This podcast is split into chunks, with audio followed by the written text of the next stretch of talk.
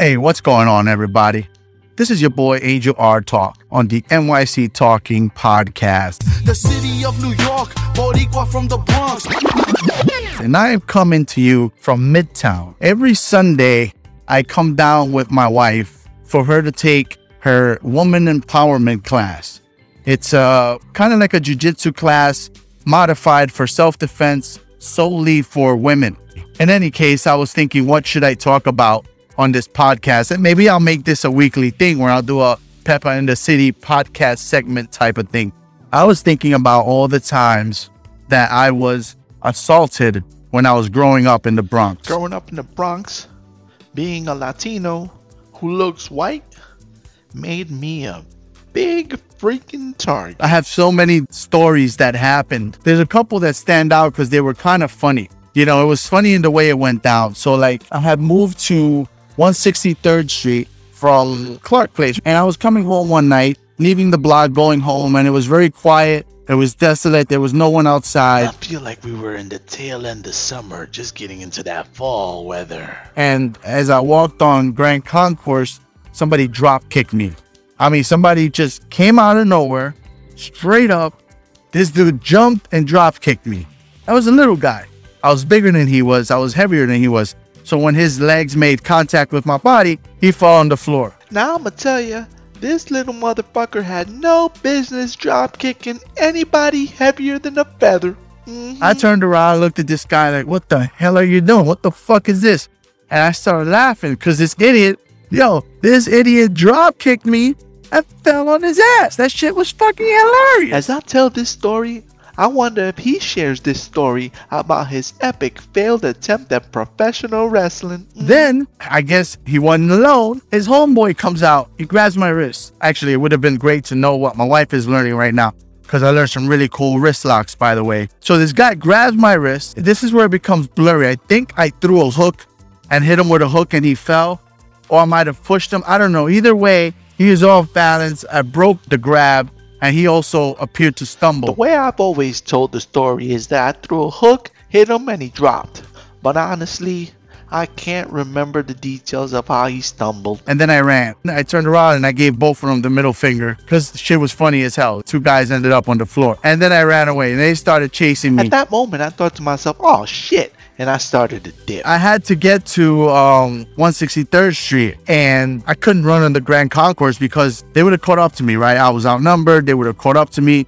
I don't know if they had other friends with them. I don't know if they were armed. I don't know what the hell could have happened. So I ran into the train station in 167. And if I wait for the train there, those guys came in. I saw them coming in looking for me. So I knew they would have seen me. And again, I didn't know if these guys were armed.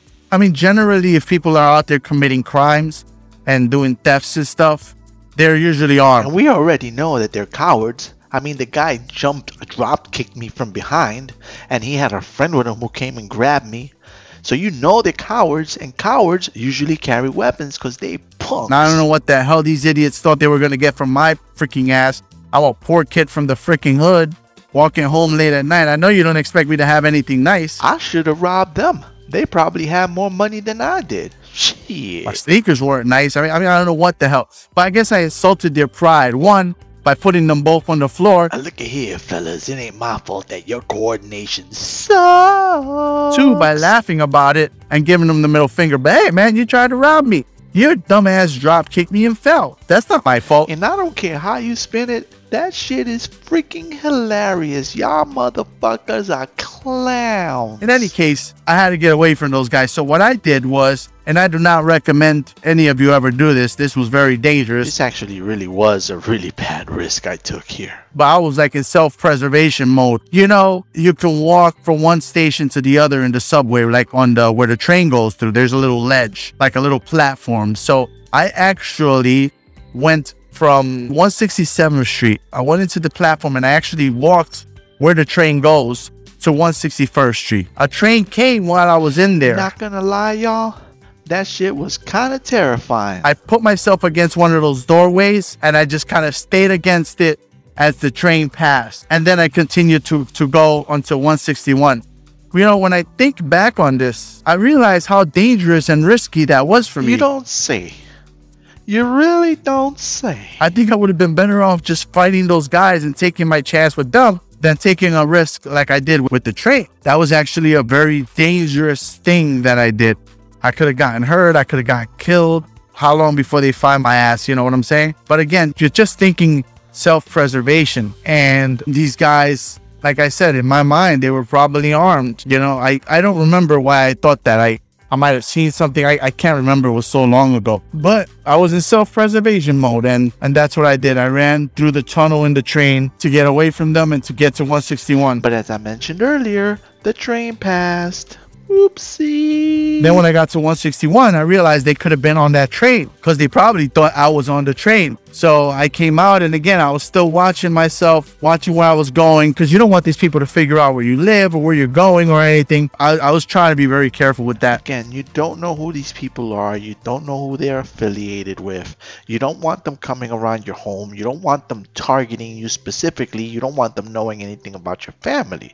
It's dangerous out here. I don't remember if I saw them or not, but I got away. Eventually, I made my way home. And I don't think, aside from maybe a blog post, I don't think I've ever talked about this story out loud. I don't remember ever sharing this one, particularly the part about walking through the train tunnel. I remember that now, and as I'm telling the story, I completely had forgotten about that. It's funny how over the years we forget little details. Sometimes we even add details. Half the time, I don't know what the hell I remember that's true and what isn't. I don't even know if I mentioned that in the blog post. I'll have to check. This will be embedded on the blog post page as well. That was the time that I got drop kicked. The guy fell. I made his friend fall. And then I ran through the train tunnel to get away from him. If those idiots would have just straight up came up to me and robbed me, they probably would have been more successful. Growing up Bronx in New York City back in the 90s. Good times. You are listening to the NYC Talking Podcast. www.nyctalking.com. Please like NYC Talking on Facebook. Please follow Angel R. Talk on Twitter and Instagram. We are NYC Talking, the realest lifestyle blog ever.